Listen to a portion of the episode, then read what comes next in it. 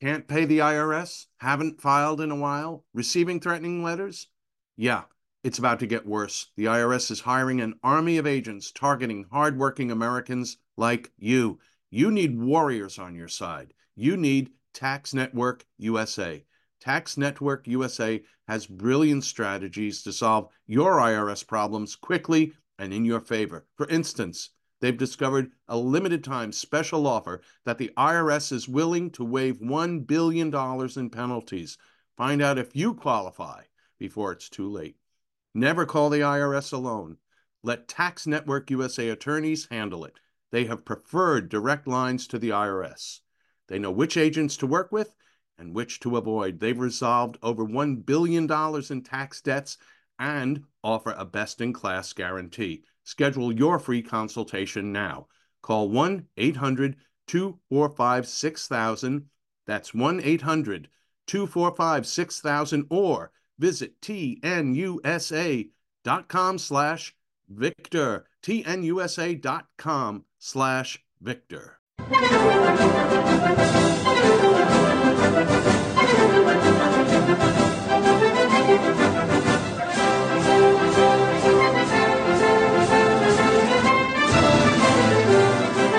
Ladies. Hello, gentlemen. This is the Victor Davis Hanson Show. I am Jack Fowler, the host. Our star, our namesake, Victor Davis Hanson, is the Martin and Illie Anderson Senior Fellow at the Hoover Institution and the Wayne and Marcia Buske Distinguished Fellow in History at Hillsdale College, where Victor is actually right now sitting and talking to me, and he'll be there for a whole week doing his Victor thing at the uh, at that great institution a lot to talk about policy wise things california jordan peterson having to get some some social media training dictated by the canadian psychiatric association. It's just crazy.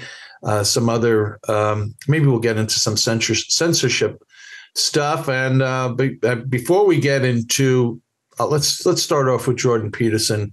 We, we're going to hear an important message but we're also going to hear about victor's Victor's Travel. So we'll get to all that right after these important messages. Have you heard of cancer fighting foods? The American Cancer Society discovered diets rich in fruits and veggies may actually lower, lower your risk of cancer. Hopefully, you hear this and run to the store for five servings of fruits and vegetables every day. If not, you should consider adding Field of Greens to your daily health regimen. Each fruit and veggie in Field of Greens was doctor selected for studied health benefits. There's a heart health group, lungs, kidneys, and metabolism groups, even healthy weight. What your body needs is found in each scoop of delicious Field of Greens. Will Field of Greens prevent, treat, or cure cancer? No, but it's so powerful, it promises at your next checkup your doctor will notice your improved health or your money back. I got you 15% off and free rush shipping. Visit fieldofgreens.com and use the promo code VICTOR, V I C T O R, for your discount. That's promo code VICTOR at fieldofgreens.com, fieldofgreens.com. Okay, it's time to commit. 2024 is the year for prioritizing yourself. Begin your new smile journey with Byte, and you could start seeing results in just two to three weeks. Just order your at home impression kit today for only $14.95 at Byte.com. Byte Clear aligners are doctor directed and delivered to your door. Treatment costs thousands less than braces. Plus, they offer financing options, accept eligible insurance, and you can pay with your HSA FSA. Get 80% off your impression kit when you use code WONDERY at Byte.com. That's B-Y-T-E dot com. Start your confidence journey today with Byte. Back with the Victor Davis Hanson Show. I know our producers don't like to do this, Victor, but I have to give dates. But this particular podcast is supposed to be up and out there on the internet on the 5th, which would be your 70th birthday, correct? Jack, I you're right. I am going to be 70. I'm sorry, I gave the year. But I'm suffering from long COVID euphoria. So I feel 50. Okay. Is that minimized though by uh, long distance travel? Yes, it is. I had to travel here. Um, but I'm feeling much better. and um, and we can talk about the U.S. airline industry if you wish. I've made a lot of public comments about it, but um, I think I, I think um, I, mean, I, didn't I think, think, I'd make seventy at one point in my life when I had a ruptured appendix in Libya, and yeah, I did. Yeah, um, you've you've talked to us about that dramatic surgery, not and. Uh, uh, and the, and of course, the last, the most recent podcast you did with Sammy, you gave an accounting of, of your f- immediate family members, and they're well, many have died young. But yeah, you, I never you, figured that out about why they all died, whether it was because of pesticides or just growing up. But yeah, it was very strange that my sister in law died at 50. Her sister died at, as I said, 52. My daughter died at 26 my aunt died at 49. My other aunt died at 60. My mother died early, and they all grew up on a farm. Yeah. Well, we're happy. You're we're happy and blessed for what God uh, gives us, but that you're here, Victor, for 70 years and hopefully many more. And uh, let our listeners in on a little something. You say that after you've seen Joe Biden. You say you hope I have many more years. Well, Do we really uh, want to go there? true, true enough, although Henry Kissinger is 100 and he's still. I just saw, I'm interrupting you, but I just saw Mick Jagger at 80 and they had him juxtaposed to Joe Biden and the caption said, see what sex, drugs, and alcohol can do for you. do you know Biden, the headlines in today's paper, he like 40% of his presidency has been on vacation. So, yeah, it is 40%. He has not been in the office. Thank God. Yeah, well, that's well. Let's. Um, by the way, Victor, then early here in real time, but as on internet time. Very happy birthday, and uh, we had we had uh, you had one of your uh, listener fans actually write a song about the Sage of Selma as a birthday gift. And sent I don't know if you got a chance gift. to. I yeah, did. Yeah. I did listen to it. He wrote a birthday song that was very nice. Yeah, I yeah. That. Well, Victor, here's the headline. Uh, we'll get to your air travel later in, the, in this episode. It's about Jordan Peterson. Uh, Jordan Peterson says he will move to broadcast mandated social media training. And this uh, from the Daily Wire. Let me just read the first uh, two sentences. Mandated here. social training? For- yeah. Well, Dr. Jordan Peterson said that he will move to broadcast publicly the social media training he was ordered to undergo by a psychologist governing body that targeted Peterson for criticizing transgender ideology, climate alarmism, and the Canadian government. Peterson told Fox News, Jesse Watters last week that he hoped to film or audio record all sessions of the court upheld social media training. Last week, the Ontario Superior Court of Justice ruled that the College of Psychologists of Ontario could mandate Peterson to go through a so called, quote, specified continuing education or remedial program, end quote. And Victor, we think we got to have it bad here. Maybe we do. I think we do. But dang, North well, we had border. an American Revolution, Jack, and Canada didn't. So Canada, Canada never had a Bill of Rights, and so they always lecture us on their European progressivism. But the fact is, for all our ralliness, America's a lot freer country than Canada. Jordan Peterson.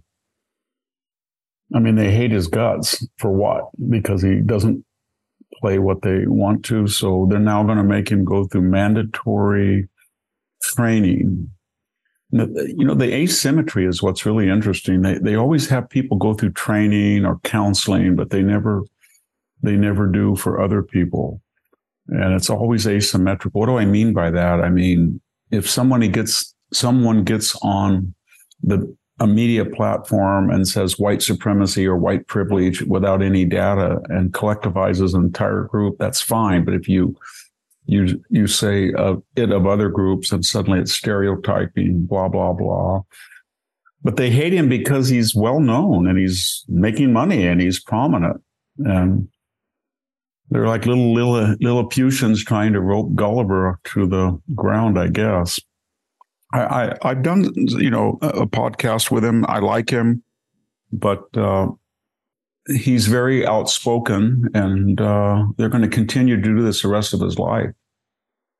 Just a fact of life. They, yeah, yeah the, the, uh, Victor. I have a feeling if, if this you were in Canada, you'd be going through the same thing. One of the things he was charged well, they, with. They drove Mark Steyn out. I mean, they went after Mark Steyn. Yeah. The only he, di- difference is there that we call it the takeover of the administrative or the dark state. Right. But they don't it's uh it's not controversial there. The, the state is the media, the state is everything. Right.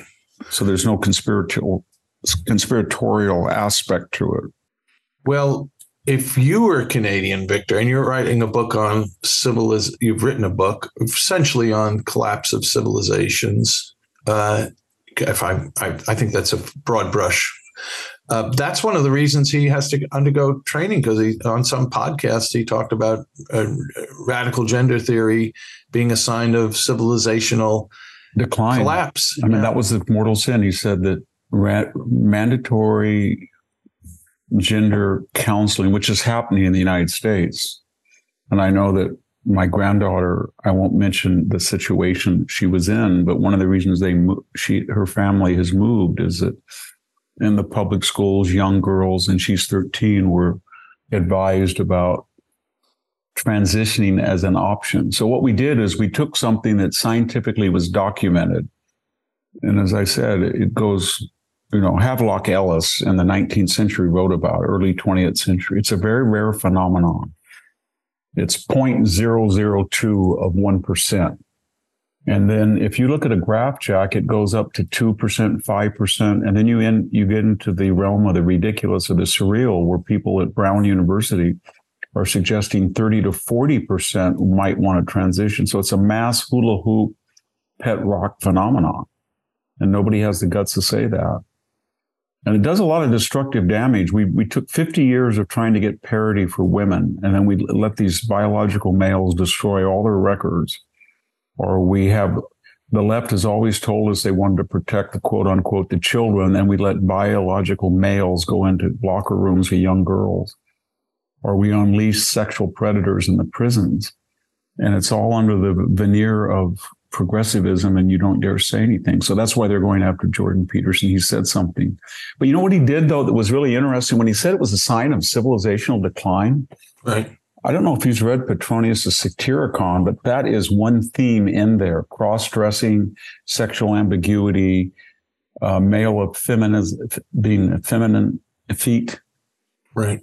And, uh, you, you, there's a scene in that novel, and it was written about 60 AD during the, the reign of the Emperor Nero, probably as a caricature of the imperial decadence. But they meet a soldier in the street and they start making fun of him. You know, a big soldier is kind of a policeman.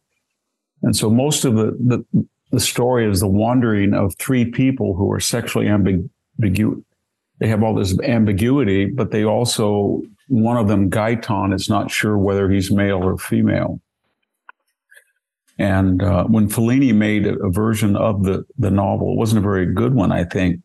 He actually accentuated that with a hermaphrodite, one of the fig uh, that was central.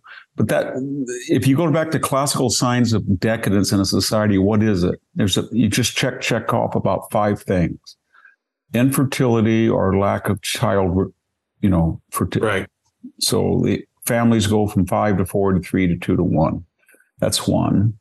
No investment in the future. No right? investment in the future and, and more time for the satis- satisfaction of the, the adult appetites rather right. than investing in child rearing. That's one. And two is it's always listed, whether we like it or not, it's sexual ambiguity.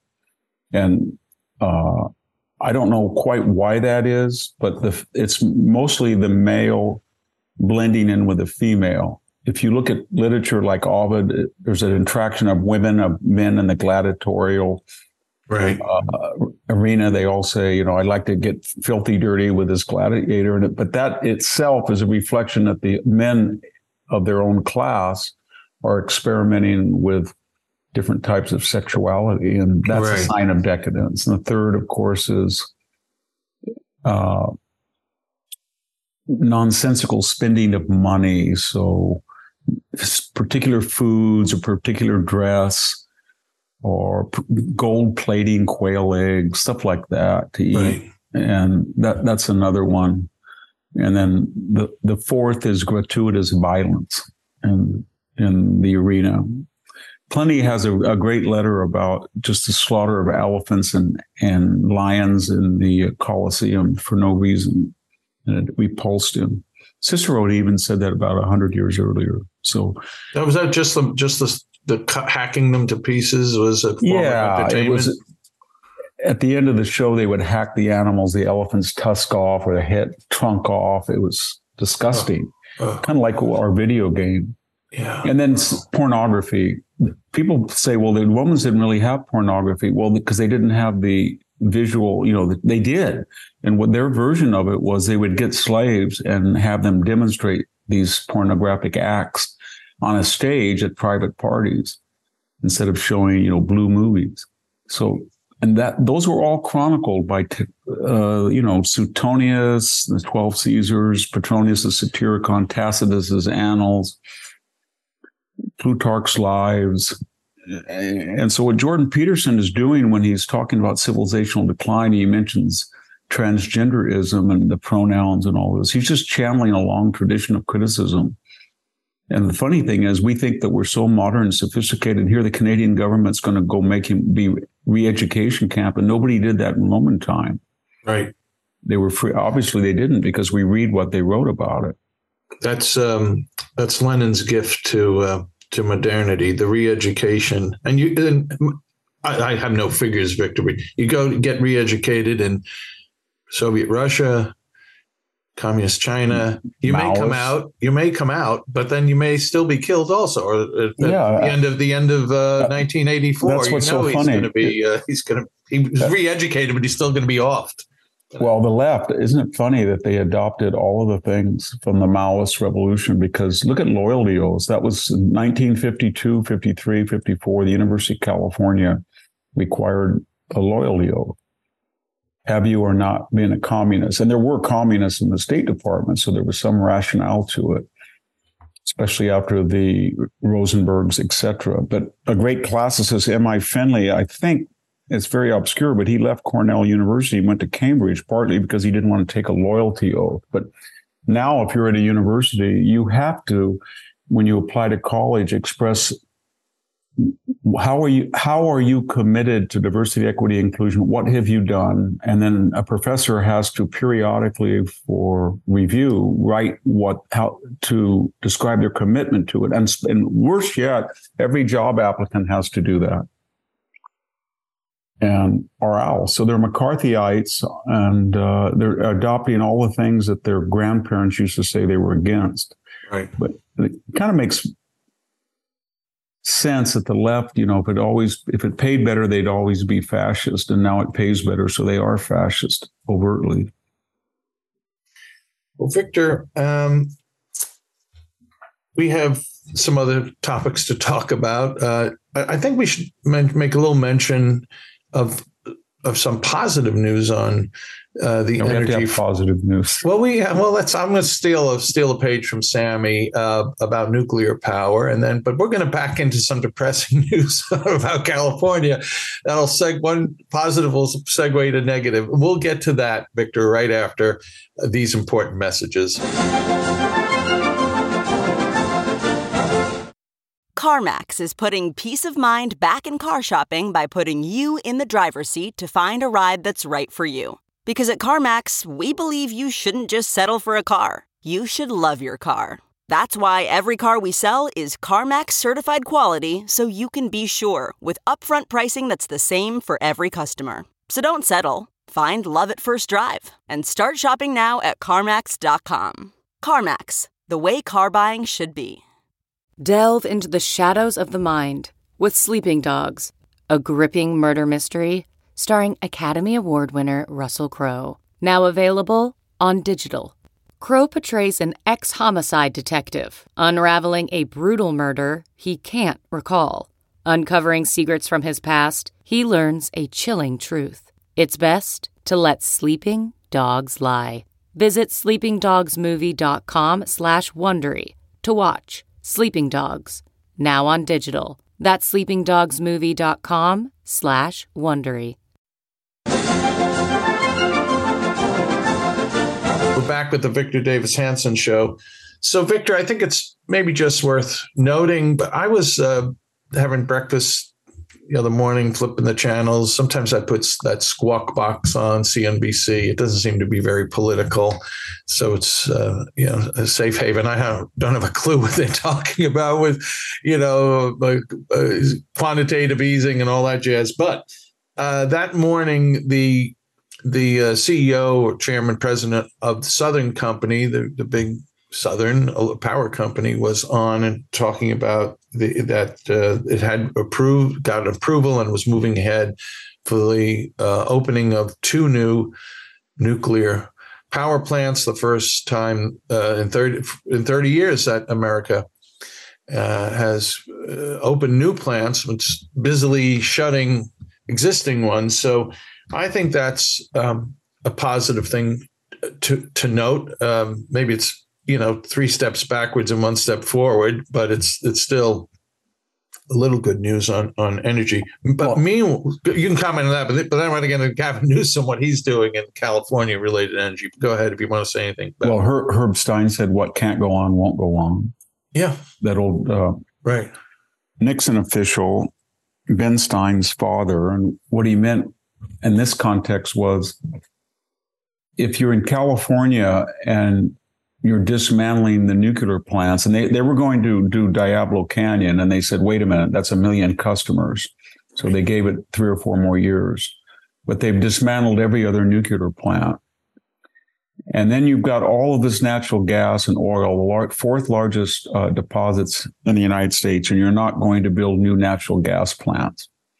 So then you're going to make these huge solar farms, which destroy the landscape. They really do. I drive to work three hours, and you should see what they've done to the west side of uh, California. They're they're huge. I don't mean an acre or two, hundreds of acres. Hideous. Yeah. And they're producing more uh, power now, along with the rooftop, than they need during the day, but they can't store it, and nobody else needs it.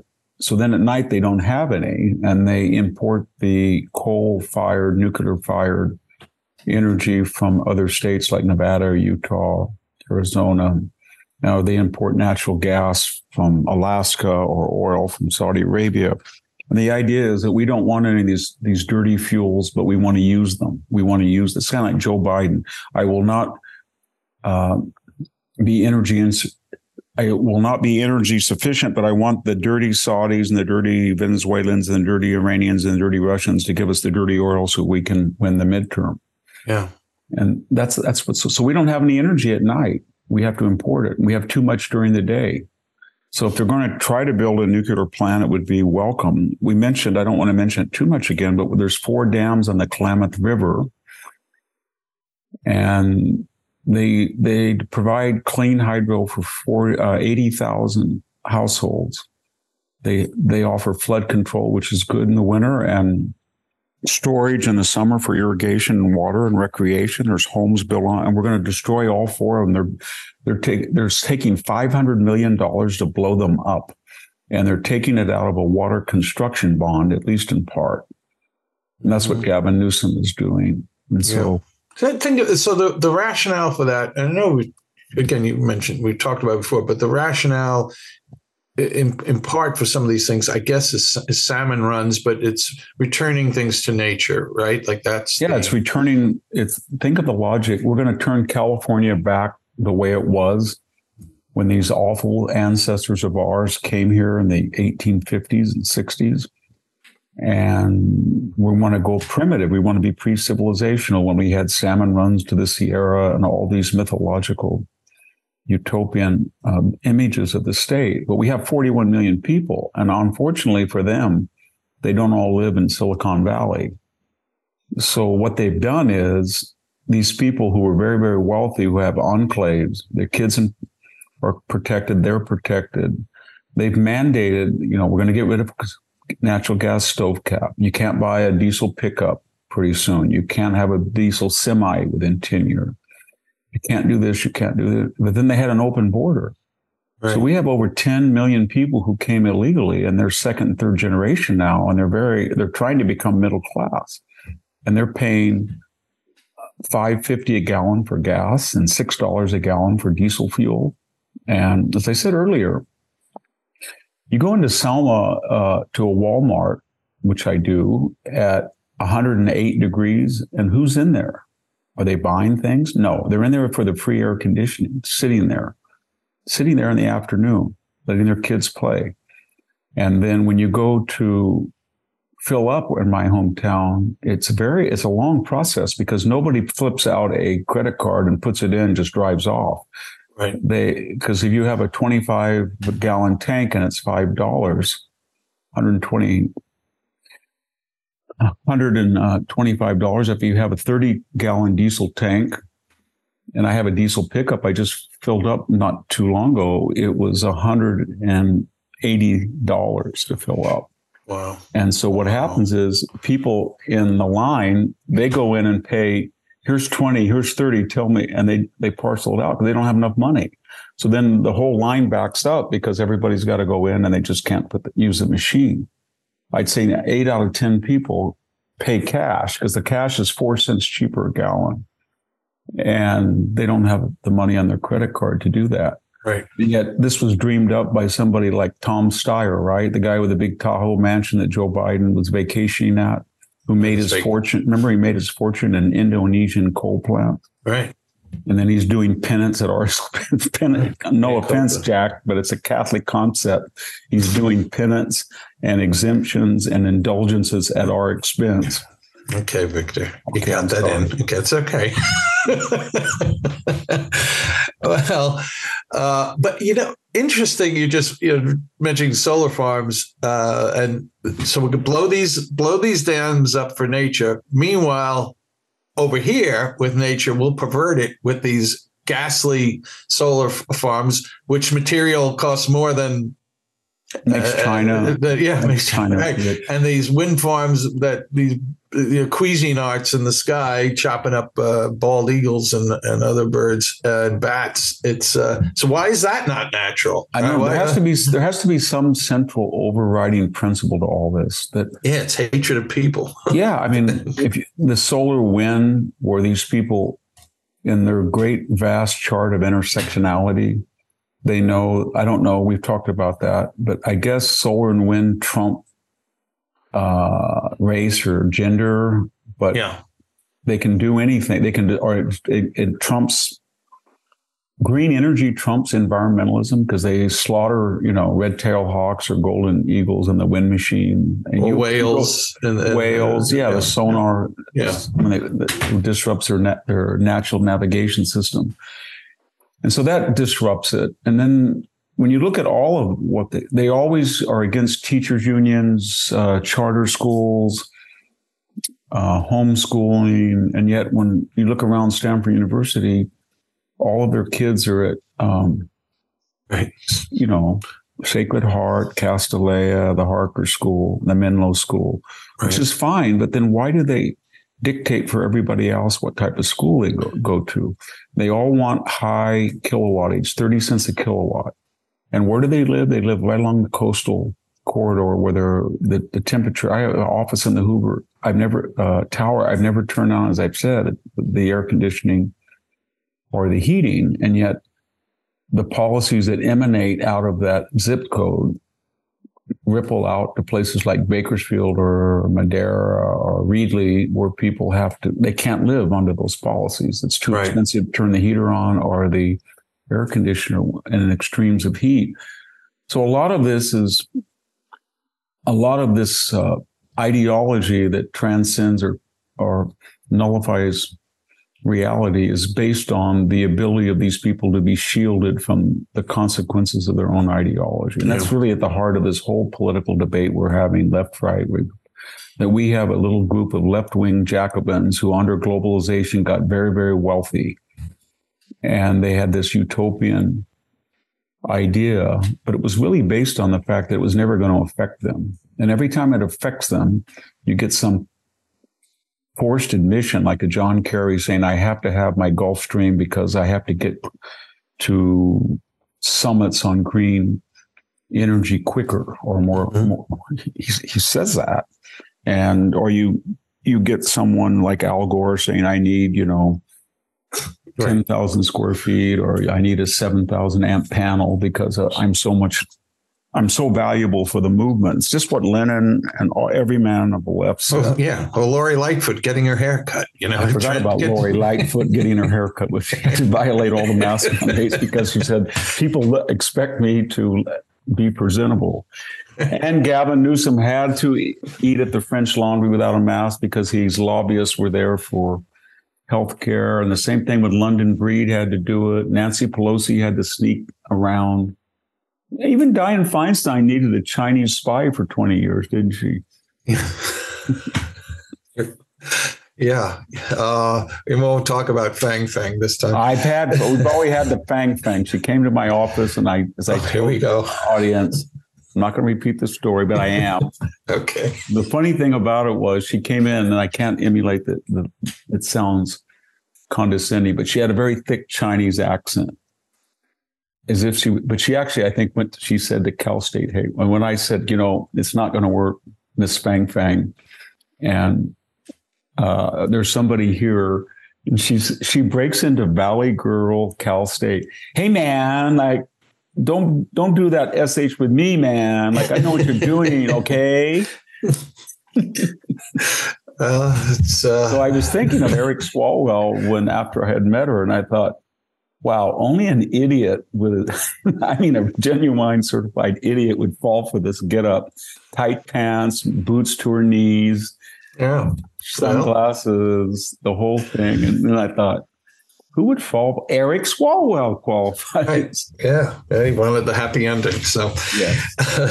well, Victor, let's uh, let's continue down the dark road in, in California. So, I mentioned earlier uh, about well, I I, I I, am going to speak I on st- California, Jack, on September 6th at oh, Hillsdale. At, at Hillsdale? Okay. Well, maybe this you can work this into your, your talk. I'm trying not, not to be too negative because uh, my daughter listened to one of her first podcasts and she said, Oh my God, you sound like Eeyore again. You're de- you're doom and gloom. Come lighten well, up. I'm trying to help you, Dad, and you're just you're just not. Don't be so know, gloomy. Maybe it's like Ecclesiastes to every season, and this may be the season, season for Eeyore. Right. You know, so. Yes. Uh, but here's another Eeyore. I'm supposed to be Neville Chamberlain and say there's no danger to the right. east in Germany. uh, Stanley Baldwin. Who would ever think we need Spitfire? That's a waste of money. Yeah. Herr Hitler has told me that he wouldn't attack. I uh, look this piece of paper. He signed it. You know. I, uh, all right. There is a fellow Eeyore at Hoover. I don't know that he came into it being an Eeyore. I, I traipsed over this on the on the Hoover website the other day. California on your mind. I did not know there was such a section. Yes. But it's um, kind of this effort seems to be spearheaded by your uh, fellow fellow uh, Lee Ohanian, and you can talk about him in a sec. But here's the title of this big piece he's just written, and you'll find it, listeners, on the Hoover website. California on your mind. I once thought California would fix itself. I was wrong. And here's how he began this piece. For the last five years, my Hoover colleague Bill Whalen and I have written about the economics of California, its state policies, and its state politics. Before I began writing California on Your Mind, I knew that some California economic policies were poorly designed and creating significant waste and dysfunction. But it wasn't until after I began studying these issues in detail that I found out just how badly California is politically managed. The problems are so numerous, so glaring, and so costly that I thought California politicians would self correct. I was wrong. Victor, this piece is really well. You know these details. I know Leon. He's very good. He's one of our best Hoover scholars, and so yeah. when he and he's very data orientated. So when right. he concludes there's no hope for California, at least politically, he should be listened to. But politics is an ancient word. You know, comes from the word polis, the city state, and by definition, it reflects two different points of view coming into conflict. Well, we don't have that so we, and I don't mean that just as an exaggeration flip off, but look at California has super majorities in the House, um, the Assembly, and a super majority or veto proof. That's a veto proof synonym in the state Senate. it has no statewide elected officer that is Republican. There's not anybody, Secretary of State, Attorney General, Lieutenant Governor. No, no, no. We've had now 12 straight years, Jerry Brown into Gavin Newsom, and we're, he's going to, we're going to have 16 of them. I don't think that Arnold Schwarzenegger qualifies as a Republican. You add him in, you'll have 24 straight years as governor. I think we've up to 12 of 52 congressional seats are Republican, 12. So there is no politics, is what I'm trying to say. It's a one party state. And that's what he sees. And the question is, why is it a one party state when it elected successively Ronald Reagan, George Duke Deukmejian, Pete Wilson? And the answer is demographics that what happened to California was A, people paid the highest taxes in the sense of gas taxes, income taxes, fourth highest sales taxes.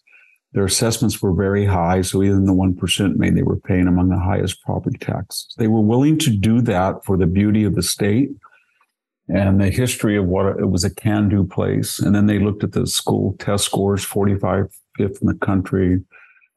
Infrastructure 49th, highest property crime rate in the United States in San Francisco. And they said, uh, for all that money, we get very little. It's not worth looking at the beach at Montecito. Uh, we don't really, I can climb another mountain. It doesn't have to be, you know, half dome. And so there's other beaches besides Santa Cruz Beach. So they just said, you know, I'm not going to do this anymore. And 10 million of them left in the last 30 years. Then second, there was $9 trillion of market capitalization between San Jose and San Francisco. So you have Oracle, Facebook, Twitter, Google, etc. And so there was never that type of wealth in history. And those people are very political. And all of those, what that did is it changed radically the nexus of politics. So we went from Los Angeles that had conservative politicians. And we mentioned that in one of the podcasts the people who on the national level, Jack, not the local level, came from that Silicon Valley money, Bay Area. Nancy Pelosi, Dianne Feinstein, Jerry Brown, Gavin Newsom, uh, Barbara Boxer, uh, Kamala Harris. They all came out of that nexus and they were all backed by Silicon Valley people. Silicon Valley also became the dumping ground. It's like it's like Lockheed and General Dynamics for the Pentagon. It's the landing pad for all of those left wing apparatchiks. It's where the FBI, uh, James Baker, we've talked about, gets $250,000 as FBI general counsel. Then he hires, they're hiring Twitter at $3 million to censor or suppress information. And he ends up as what? General counsel of the old Twitter at $8 million. So that money and, and the activism and Sam Bankman Fried. Again, the only reason I know him well, I hear the paparazzi helicopters. He lives about a mile from my apartment.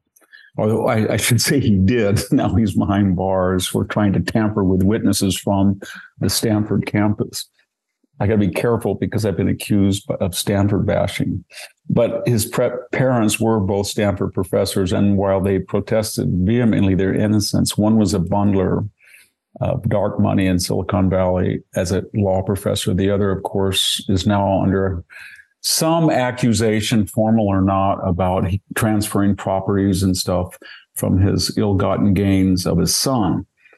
And so what I'm getting at is that Silicon Valley is very powerful and that kind of money goes to the left. And then when you got rid of eight to 10 million middle class people, then you replace them by having an open border. So you had some of the poorest people in the world coming from Oaxaca, Chiapas, the lower part of Yucatan, unlike earlier immigration where people were coming from northern Mexico. Many people were indigenous. They needed enormous entitlement help. And so we we have right now 54% of all births in California are Medic- Medi-Cal, Medi-Cal. And anybody goes into a, uh, as I had just done about three months ago, if, if you go into an emergency room, there are no, I mean, everybody there's primary language is Spanish. And so that was a radical change that required enormous help by the federal government at the time where we lost any confidence as a host. So we were unable to acculturate, inter, intermarry, inter assimilate this new population. So one, two, three, the, the voters who voted for Reagan and Deukmejian and Wilson, they're gone. They're gone. They left. And the new voters came to replace them, and they're not yet conservative. They may, the, the Mexican American and, and Latino population, they may become conservative. We always say they will, but it's been a little slower development than everybody had hoped. And then you have the Silicon Valley corridor of where the money is. And we have all these universities, you know, Stanford, Caltech, Berkeley, nine UC campuses, 23 state campuses. You add it all together, and I, I think he's right. I don't see how you're going to change the state until it, it it becomes dysfunctional. And I think we're getting close to that. San Francisco is a pre-civilizational place. The streets of uh, medieval London, I would imagine, they clean the defecation up every morning more than they do in San Francisco. Yeah. You, I just want to I encourage our listeners. You just wrote a four-part series on on the death of San Francisco. I did. Yeah. I just went to San Francisco. I'd never seen anything like it. I have all these beautiful new buildings that were built in the boom era, mm-hmm. say from 2005 to 2020. They're 30% empty. And if I said I was, I went to San, you, nobody would believe this. He said, "Oh, I'm going to go to San Francisco and I'm going to go to a meeting in a building and they're going to have a pressure washer right in front of us They have to walk around that's that's washing off human excrement from the sidewalk. You wouldn't believe it, but that's yeah. exactly what was happening. And the question is, think about it.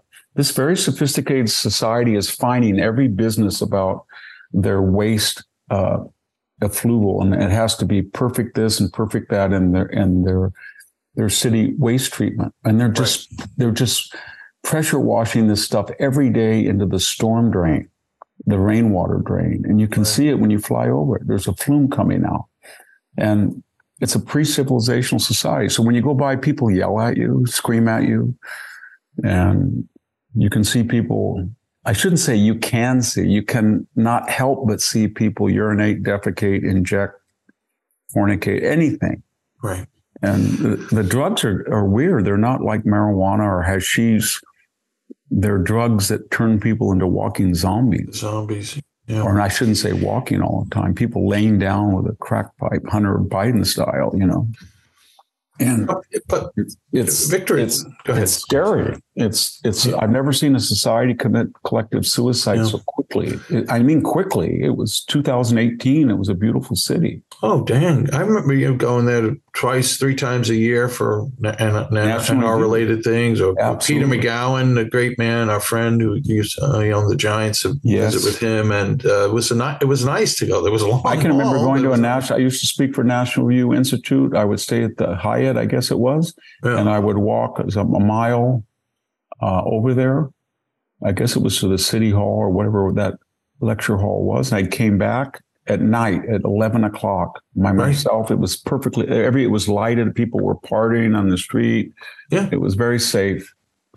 Wasn't my kind of town, but it was very safe. Right. It, yeah. it was operating. And now it's a complete, it's been completely destroyed on every aspect of the word. Lowell High School, they ruined their meritocracy. I guess they're going to try to bring it back. They topple st- statues in Golden Gate Park like Cervantes. They whitewash WPA murals because they they don't have. I mean, these communist murals that we paid for, they're pretty well done. They're not diverse enough, so they washed them off. So every aspect of pre-civilizational decline is is evident from a two or three hour.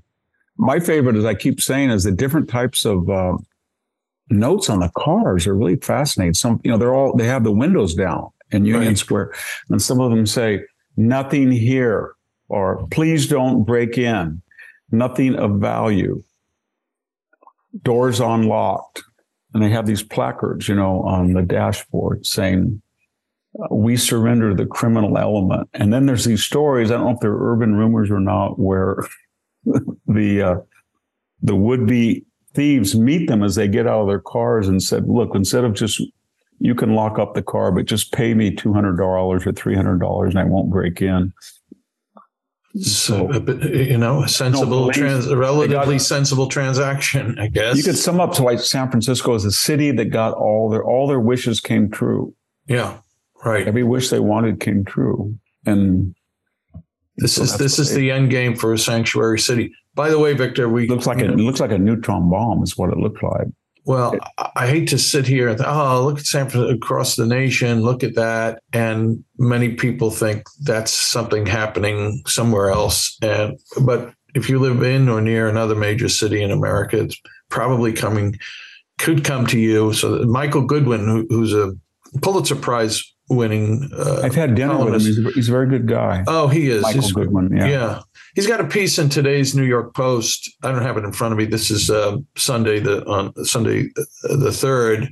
You should look it up, folks. And he's talk he talks about uh, New York City is going to replicate San Francisco. New York. He was, says New York City is right behind. Yeah, yeah, and uh, we, we had the wherewithal to to come out of the doldrums. You know, thirty 40 years ago, you know, with Giuliani slash Bloomberg, it doesn't have those resources now. And it's the weirdest thing, Victor. Still, if you want to live there, as rent is like, you know, one bedroom apartments, four or five thousand dollars.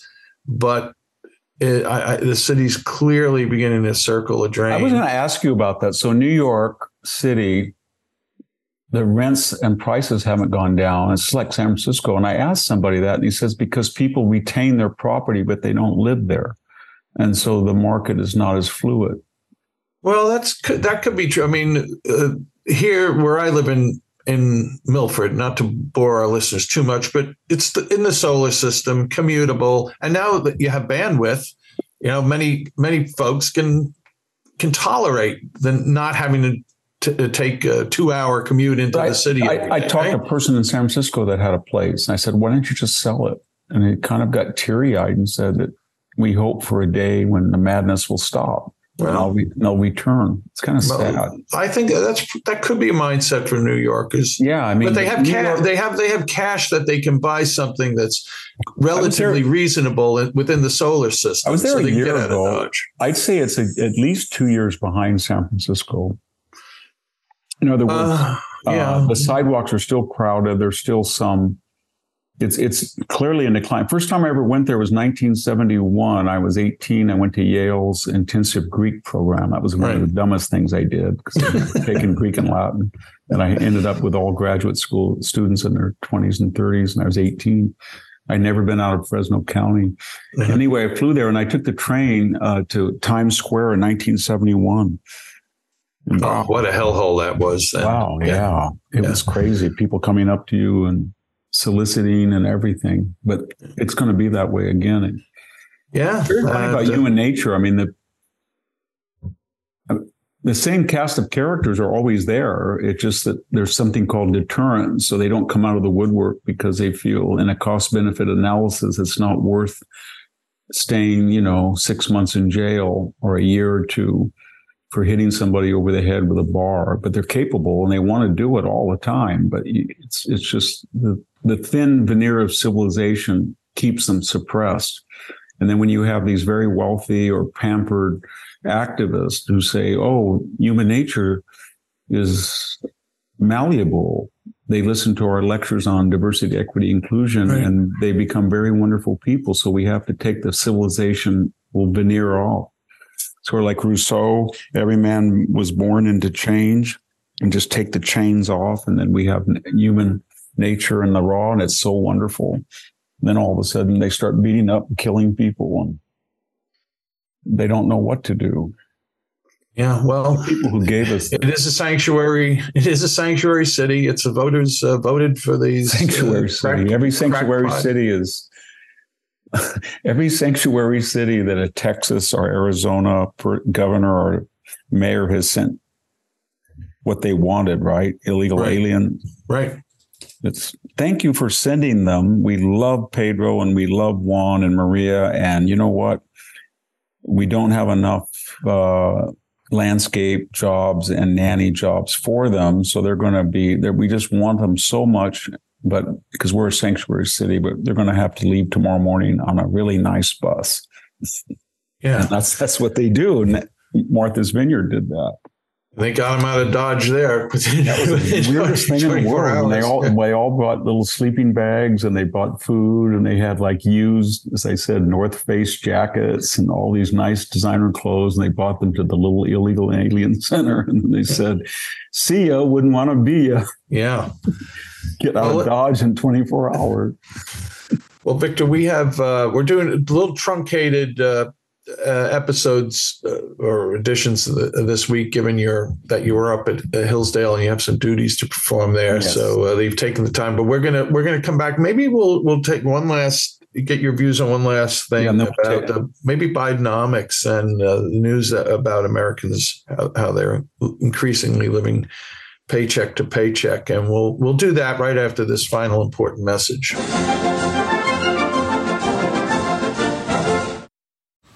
Man, that sunset is gorgeous. Grill, patio, sunset. Hard to get better than that. Unless you're browsing Carvana's inventory while you soak it all in.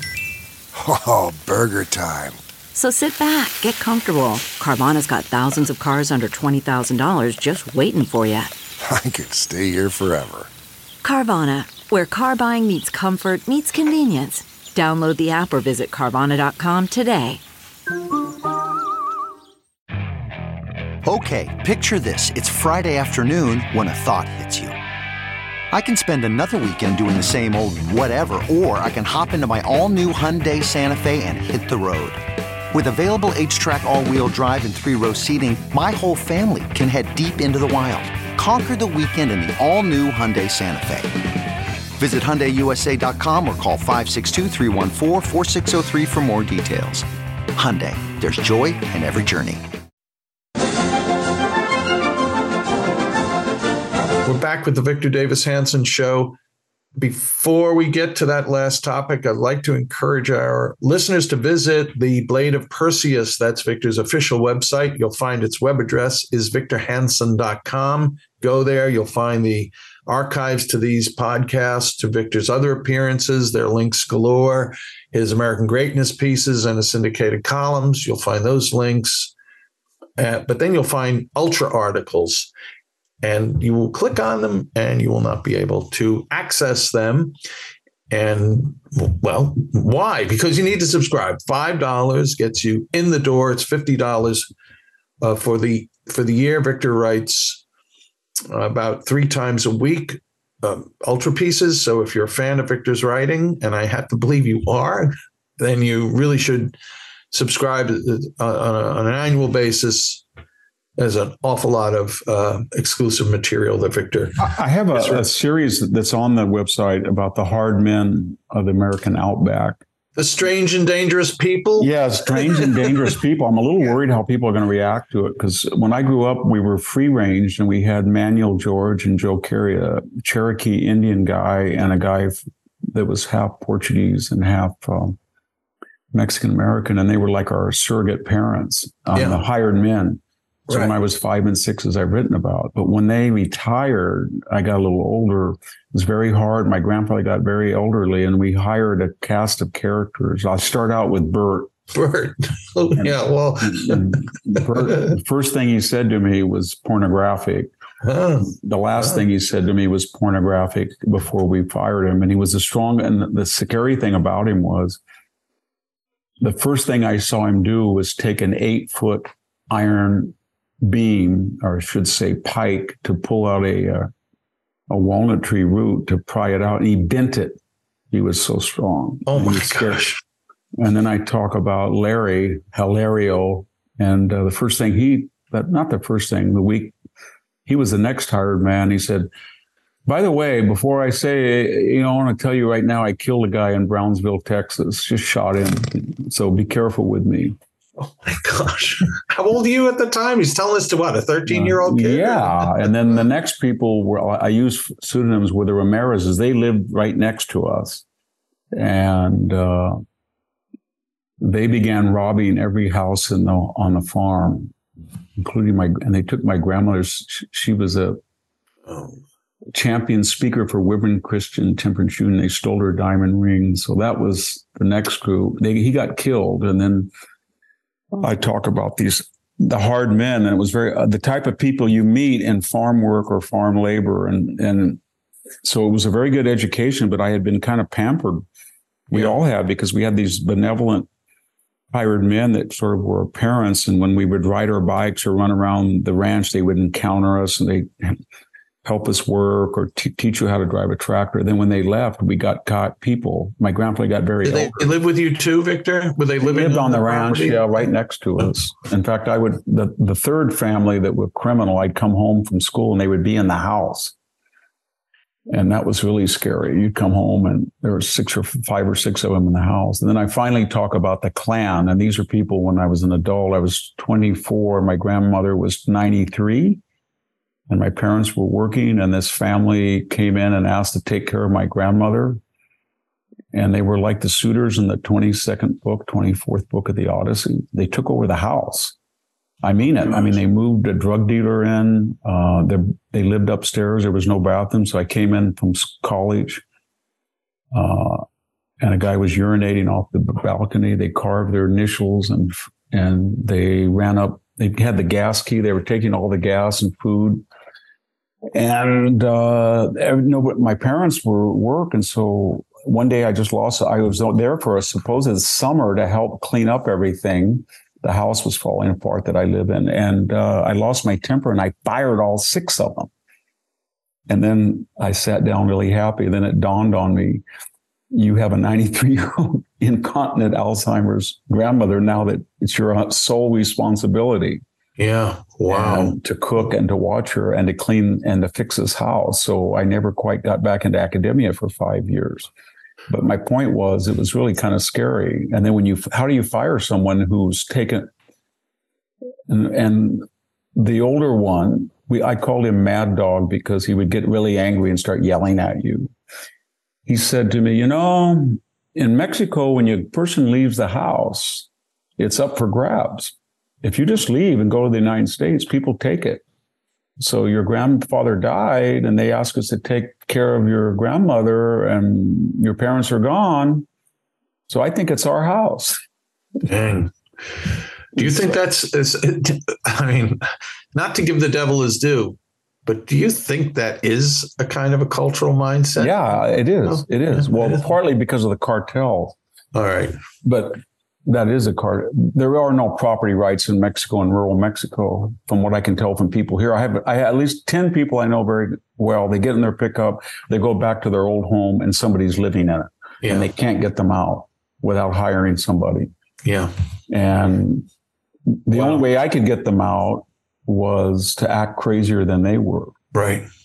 And if they but that's not, this is not just some Mexican thing too. Elsewhere in America, this uh, rise in squatters and then the seeming inability to get no, there's squatters everywhere. House, you know? Santa Cruz, they can't get them out. But this was pre-squatting area era. Right. But they were kind of pioneers in squatting, and yeah. they had you know they would call my mom up and say, "We need food, so we have to have a account at the local to feed your grandma, your mother, and then we have to have gas to get to work." And I, I came in one day and there were six cars lined up as if it was a filling station. and so I said, no, no, no, no, no, no, no. And then I lost it. No, I, I, I'd, uh, I w- I'd love to see. No, I really wouldn't love to see it, but it'd be interesting to see Victor uh, on I was video 20 having lost it. That would. I just had dinner with a guy right. yet last night. Said he liked our podcast because he felt that he had been a loser for a while, and he thought that I had been a loser for a while too, and I had redeemed, I had been redeemed. But I felt like a loser. I had a PhD from Stanford, and I couldn't get a job, so I was farming with you know right. six dollars an hour for piecework, and I did that for five years, and it was pretty wild country. And when they wouldn't leave, you you had to you had to forcibly get them out. Yeah. And somebody's going to say, well, you could have called the sheriff. No, you can't call the sheriff. They don't do anything. Yeah. Well, so anyway. Well, that's that's part of the Ultra series that that you write for uh, VictorHanson.com. So this is a long and way long commercial. But it's just a question of what you want to do. You know, that's a, an existential question. So if somebody comes to your property and throws a box of used diapers, a car seat, uh, a hot water heater, yeah. uh, a dead right. puppy, all in a big pile, and you call the sheriff, they're not going to do anything. Even if you find a phone bill, usually they're pretty careful. Mm-hmm. But what do you do with that? You have two choices: just ignore it, pick it up, and put it in the bin. I usually do that. Or you find the address, and then you put it all in, and you take it over and dump it on their lawn, and that gets interesting. I've done that once or twice because there, I, I, learned there's a whole subterranean California culture of local people going around to off the books homes of people who are here illegally collecting their trash and they don't go to the county dump. Right. They go right. out. To, they go to Victor's farm. They go right. to places out in the country and they dump it. Yeah. And then once it dumps, it's kind of organic. You have a choice. You can either be self righteous and say, I'm not going to pick this up. This is not right. I'm not going to enable these people. But if it starts to grow like tr- Mount Trashmore, we call them, yeah. if they start growing, then the word gets out and it becomes force multiplying. So everybody comes out. Oh, they don't care. We'll just do it. Yeah. So it's like mowing the lawn. You have to do it all the time. Right. No trash attracts trash. So yeah, I was uh, not too long ago. I was walking out there and I turned the corner and there was a semi truck parked oh. in the orchard along with a refrigerator. oh, oh, really? Out, oh, God Almighty! Yeah, I I, I complain about the refrigerator. It's pretty heavy too. Yeah, how do you haul it somewhere? All right, Victor, we got time quickly yes, now. One, we'll, quick, yeah, one, we'll, take, we'll one, take, a break. Yeah, well, well, we've had um, we've we've been hearing this week, this past week, Joe Biden's out there when he's not on vacation. He's uh, talk, bra- he's bragging about Bi- the success of Bidenomics. Uh, some you know um, um, jobs report came out a few days ago. Okay, Amer- America's adding jobs, not uh, losing them. Although often these numbers are radically revised down uh, two or three months afterwards. Anyway, Victor, oh, it's glory times in America, right? According yeah, if he's going to come, if he's going to campaign on the wonders of Bidenomics, he should just say this: Look, when I came into office, the inflation rate was 1.9. It was just too low. So I did what I could, and you got to give me credit. I got it up to nine percent for six months. I'm not doing too well now. It's going back to five or six. But if you average it over the two and a half years on staples, you I at least got staple foods, gas, natural gas heating. I got it up 16%. That was pretty good. I didn't have a lot of time, but I did do that. And then I managed to take 2.9 mortgages on 30 year mortgages. I didn't quite triple them, but I got pretty, I, I did double them and they're up at seven. So give me credit at that. And I spent, I borrowed $6 trillion and printed it. That was pretty good too. I only, I did that in two and a half years. Trump, it took him four, but I matched him in two and a half. And uh, I'm trying my best. That's what he, he should say if he's going to campaign on Bidenomics. Well, here's here's the people who are hearing this, and those are those people hearing this are Americans. And here's a poll that came out the other day. Lending Club conducted a survey of of uh, roughly 3,500 Americans. It says two thirds, six, uh, almost two thirds, 61% admit living paycheck to paycheck. Those earning uh, less than um, were those earning less were predictably hit hardest by the rising costs, interest rates, and inflation over the last year. A staggering 78% of those earning less than 50,000 per year, as well as 65% of those earning between 50 and 100,000 a year, admit to living paycheck to paycheck, both up uh, uh, in comparison to 2022. And one last thing here, Victor 70% of Americans are stressed by their finances. 45% of Americans were found to have only 45%, I should say, were found to have emergency savings, with 26% of those admitting that they have less than $5,000 uh, saved for emergencies. So I guess everything, not everything, it de- can depend where you live. But uh, if you're earning, you and your wife are working together and you're earning $100,000 a year, which is far over the average of most Americans, and you are still living paycheck to paycheck, it doesn't sound like something to uh, brag about the economic conditions in America. Brought to you by Joe Biden. There's a lot of people living on the edge here, Victor, and I, I imagine in in a in various stages of of anxiety about their economic fate. So, I, I think there are. I I talked to a variety of people uh, the last two or three weeks in all walks of life. I I bought a new automobile and I talked to a sales manager, a salesman. I talked to the checker at the food market. I talked to the woman at the bank. And they all say that under Donald Trump, these are all people who would be a traditionally Democratic profile. They wish that that economy or he was back because they can't afford the things that have come to us under Joe Biden. And uh, I, I mentioned before when you buy a ribeye steak at the market I go to, it's like a petting zoo. People look at you. And so I bought one the other day. It was $24. It was about uh, less than a pound. And a guy came up to me and he said, Wow, do you think you're better than everybody? How did you buy that? And then I looked at his two cases of Coke.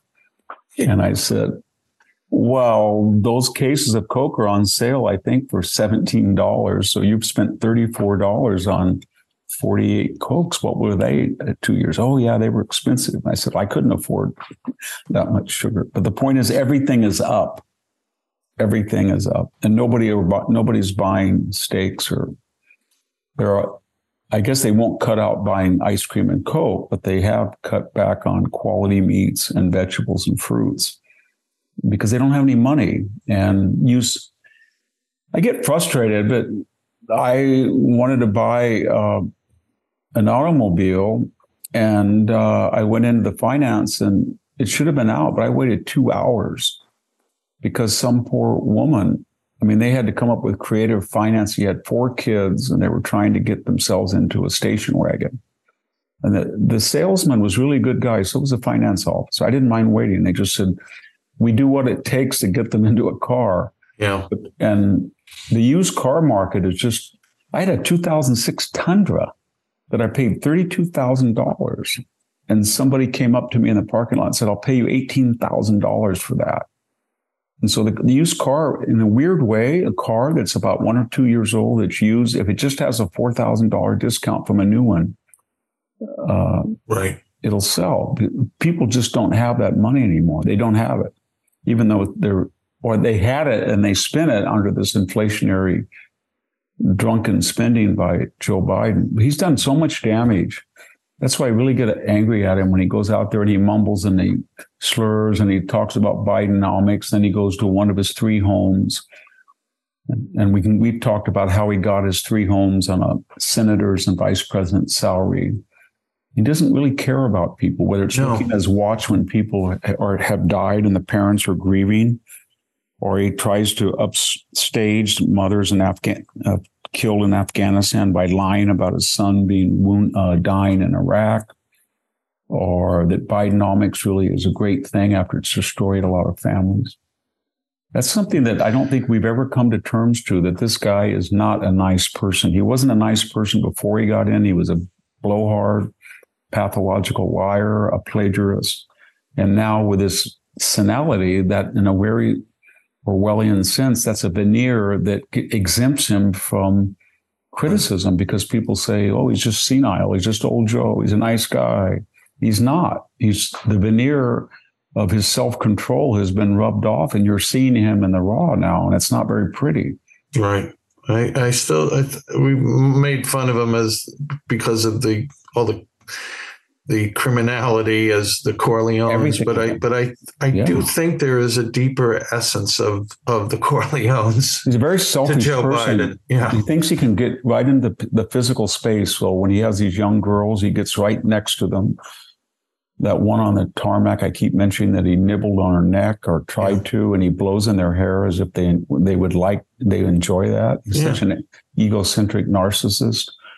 And then he talks about these people have lost everything in Hawaii, and he talks about losing his cat and his Corvair from a minor kitchen fire. So he's he's a reprehensible person, and unfortunately, he's our reprehensible person. Yeah, and so anyway, I don't right. want to keep clubbing him, but we've got all of you out there. If you're listening, uh, I'm trying to describe Joe Biden in the raw because his policies and his leaderships are not to be recommended. And that will be, we're going to have a podcast. We're going to say, what do you do about it? Because a lot of people have asked us. And unfortunately, the Republicans have their own problems, not as existential or great as the Democrats, I think, but they still have a lot of problems by uniting behind a candidate and then winning. And if they don't win, we're in big trouble. So yeah. all you people out there that say, I'm not going to vote for this candidate if he doesn't get the nomination or not, you will, because this choice that's coming up is going to be a stark one. Four more years or five of this guy. Well, yeah. Well, Victor, um, we're going to wrap it up. I, I do want to thank our listeners. I want to also thank some of you who write me because you subscribe to Civil Thoughts, the free weekly email newsletter that I write for the Center for Civil Society at American Philanthropic, now AmPhil. Thank you, Civil Thoughts. Is a dozen plus recommended readings. Here's a link. Here's an excerpt of important pieces. I think they're important or interesting. I've come across previous week. I share them. There's nothing transactional about this. There's no risk. So sign up, civilthoughts.com. And again, victorhanson.com. Go there. Victor, you just mentioned uh, some of the lies of, of Joe Biden or the or the, the, the crassness to the Gold Star families, and that'll be one of the. Uh, I have, to, I have to, uh, let me read a comical comment first, and then get the comical comment that we find from uh, kindly left at iTunes or Apple, which you can leave comments there, and we read them, and you can rate the show zero to five stars, and Victor has a 4.9 plus average there. So thanks, folks who do that. But this one is titled Victor Davis Handsome. Quote, if Victor ever wanted a pseudonym for collecting bribes from Ukraine, there you go. All the best. And it's signed Carlos Danger. And this is Alan of Los Angeles. Actually, there is a Victor David Handsome on uh, on Twitter and he he he he's a big fan. He tweets a lot about you. Sometimes I engage with him a little bit, but anyway, thank you, uh, Alan, Los Angeles, for that pithy little thought. Uh, also, there was one from uh, Buck the iguana, who left this comment. it's titled La Mer, and that's uh, Charles Trenet was the French singer. Yes, Charles Trenet, La Mer. Yeah. yeah, we talked about that. We want to put that song on. I think it's gonna you're gonna have to pay royalty fees. I will have that. to pay royalties just yeah. because uh, Tinker told you Tinker Tailor Soldier Spy when they're all getting their retribution or their just desserts. That that's the background song. Yeah, well, I'm sure Julio they paid uh, they paid the Chernobyl state yes, plenty, plenty of that. They did. Okay, here's a comment though from left on your web on your website, Victor. It's from Linda, and uh, Linda writes, I too am a bereaved parent, and it is despicable as Biden actually takes advantage and changes circumstances of his experience of loss. There are no words. This man is soulless. Thank you. That's Victor. a very good point. Yeah, for the elect- he is soulless. Yeah, he, yeah. He, but the, he not just tries to hijack these commemorations and then outdo his own tragedy, but he makes it up. They're fantasies Bo. Biden didn't die in Iraq. He yeah. died of a tragically of a, brain tumor in the United States. Then he said that he's changed the story so many. He died of a burn pit. We don't know that. Right. We don't know that, and uh, he he always alters the story and about everything. And he's never. And the funny thing is, he's he's coming off a media that had a whole section on Donald Trump's lies, the Washington Post I right. think they said there was Democracy a lie. dies in darkness, right? Yeah, a lie every 14 minutes of his presidency. They told us they they right. completely dropped that because yeah, Donald Trump told was exaggerating. He didn't make up. He didn't say that he lost a member of his family or he didn't do stuff like that. Yeah, there's uh, actually we shouldn't get into this, but there's this Washington Post correspondent Phil Bump who was I on some that. podcast. You to see that, and he's like, like they will not they, Joe Biden could say he was murdered by Lee Harvey Oswald. No, they asked Philip and they will not point, point blank, did you read the laptop? Did it not say that Hunter Biden did did he not say that he gave he had to give half his income to Joe? Did he? Well, I don't know. Maybe. Oh, I didn't know, or sort of. Yeah. No, they will not admit it because it's not it, for them. It's a religious experience. Right. Just like Russian collusion and laptop disinformation and the first impeachment, they're all religious experience. They require faith of a devoted yeah, a devotee, and they're not. They're never. They're never going to be apostates. Anyway, well, okay. Linda, Linda, also said that she remembers you in her daily prayers, so that's wonderful. Thank you, Linda. Thanks Thank you, everyone Linda. who I appreciate uh, that very much. Yeah, everyone who comments and listens, thanks. Spread the word. Uh, share the share the show. Go to victorhanson.com. Thanks, Victor. Happy birthday, Victor. Thank you. I appreciate that. Uh, we'll be back I, soon. I'm turning 60, so I don't know what it's like. well, if you were Joe Biden, you'd be you'd be 30. You could just yeah, say Joe that. Biden. Well, th- okay. Thanks, everyone. We'll be back soon with another episode of the Victor Davis Hanson Show.